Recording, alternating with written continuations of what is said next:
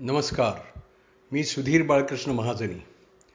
द्वारकेमध्ये श्रीकृष्ण त्यांच्या अंतपुरामध्ये बसले होते. त्यांच्या शेजारी एका बाजूला रुक्मिणी होती आणि दुसऱ्या बाजूला सत्यभामा होत्या. त्यांच्या गप्पा गोष्टी चालल्या होत्या. मध्येच श्रीकृष्णांना आपल्या राण्यांची चेष्टा करायची लहर यायची. आणि त्यावेळेला ते गप्पा मारत बसलेले असताना त्यांना सत्यभामेने विचारलं की नाथ आम्ही दोघं दोघी तुमच्या पट्टेराणे आहोत. आमच्यापैकी तुम्हाला कोण जास्त आवडतं? तेव्हा श्रीकृष्ण विचारात पडले आणि त्यांनी लगेच त्यांना सांगितलं की कोण जास्ती आवडतं हे मला सांगता येणार नाही पण एक सांगतो सत्यभामा की तू मला मिठाईसारखी आवडते. गोड अतिशय गोड मधुर स्निग्ध अशी आवडते तेव्हा रुक्मिणी शेजारीच बसली होती. ती म्हणाले की नाथ मला सांगा मी तुम्हाला कशी आवडते? तेव्हा ते म्हणाले तू म्हणजे माझ्या जीवनातला मिठाचा खडा आहेस. हे ऐकल्यानंतर एकदम रुक्मिणी एकदम तिचा चेहरा बदलला आणि ती म्हणाली म्हणजे मी खारट आणि ती गोड. असं म्हणून ती एकदम उठली आणि तिच्या तिच्या दालनाकडे चालायला लागली.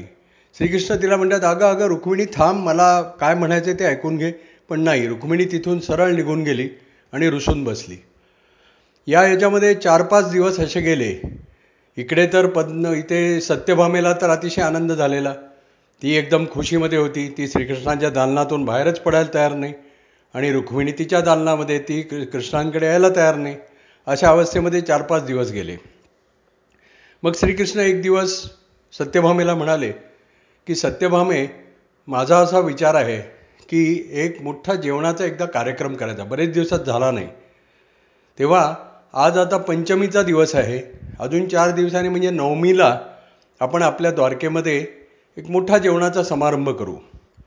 आणि त्याला आपण या सगळ्यांना बोलूया. म्हणजे कौरव पांडव नंतर जयद्रथ सगळ्या म्हणजे अगदी पितामह भीष्मांपासून ते सगळ्यां सगळ्यांपर्यंत सगळ्यांना बोलू. सगळे परिवार आणि मित्र सगळ्यांना आपण बोलूया.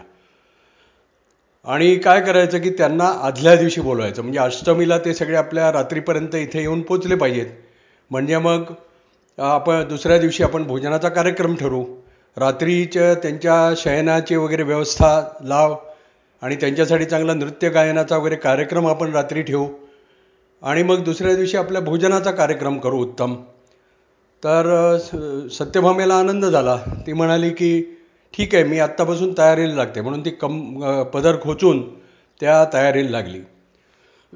झालं सगळ्यांना निमंत्रणं गेली.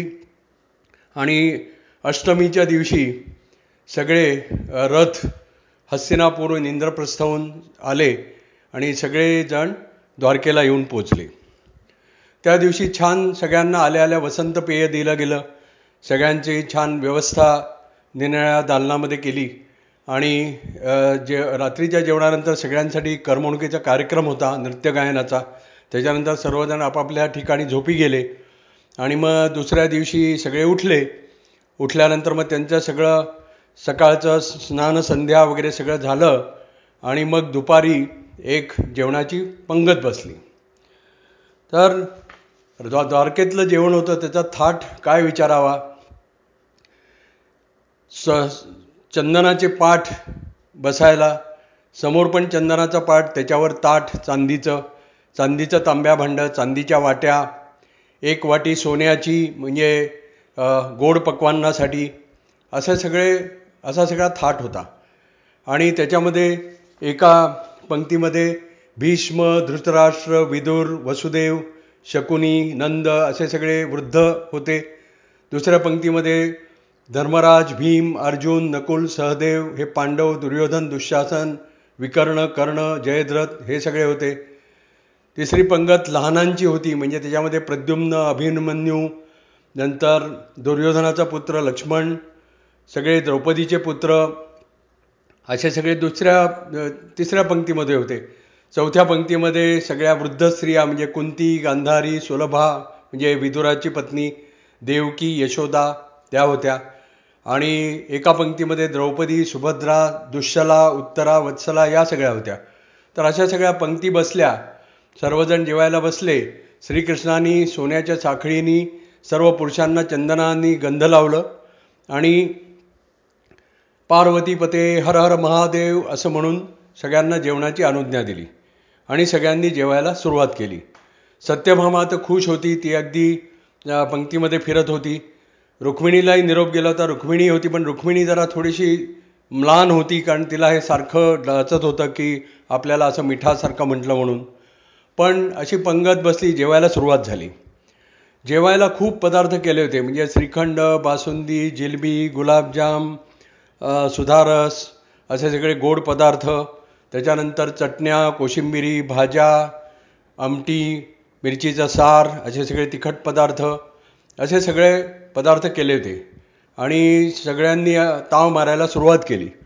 पण थोड्या वेळाने काय झालं की सगळेजण असे एकमेकाकडे बघायला आले अरे चटणीमध्ये मीठ दिसत नाही. आणि आमटीमध्ये मीठ नाही आहे कोशिंबिरीमध्ये मीठ नाही आहे अरे काय झालं? असं कसं काय? तेव्हा श्रीकृष्ण म्हणाले अरे असं काय करता?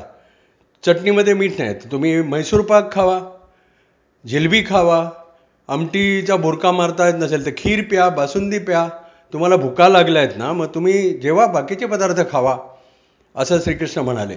पण हे सगळ्यांना तर अवघड होऊन बसलं की अरे कुठल्याच पदार्थामध्ये मीठ नाही. मग आता श्रीकृष्णाकडनं परत उत्तर बरोबर येईना म्हणून सगळे म्हणाले बलराम दादांना बोलवा. बलरामदादांना कळल्यानंतर ते तर एकदम संतप्त होऊन पा खांद्यावर गदा घेऊनच आले. ते म्हणाले काय झालं? असं कसं मीठ कुठल्याच पदार्थात नाही असं कसं होईल?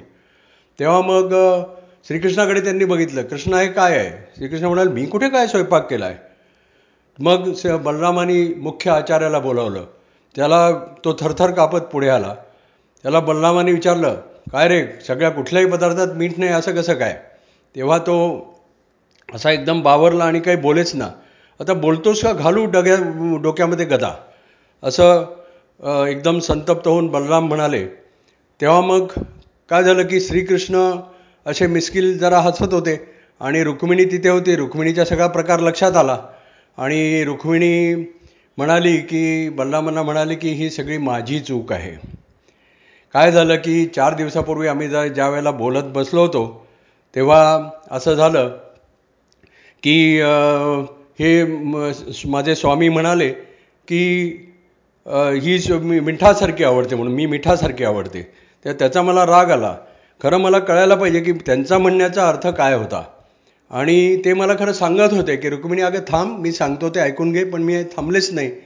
आणि मी आपलं मिठासारखे आवडते म्हणून मी तिथून रागावून निघून गेले. आणि त्यांना काय म्हणायचं होतं की मिठाशिवाय जीवनामध्ये गोडी नाही. मीठ हे आवश्यक आहे पण मला ते कळलं नाही. तेव्हा मग श्रीकृष्ण म्हणाले हे पा रुक्मिणी आता तर सगळं झालं ना आता चल सगळे प खोळांबलेत.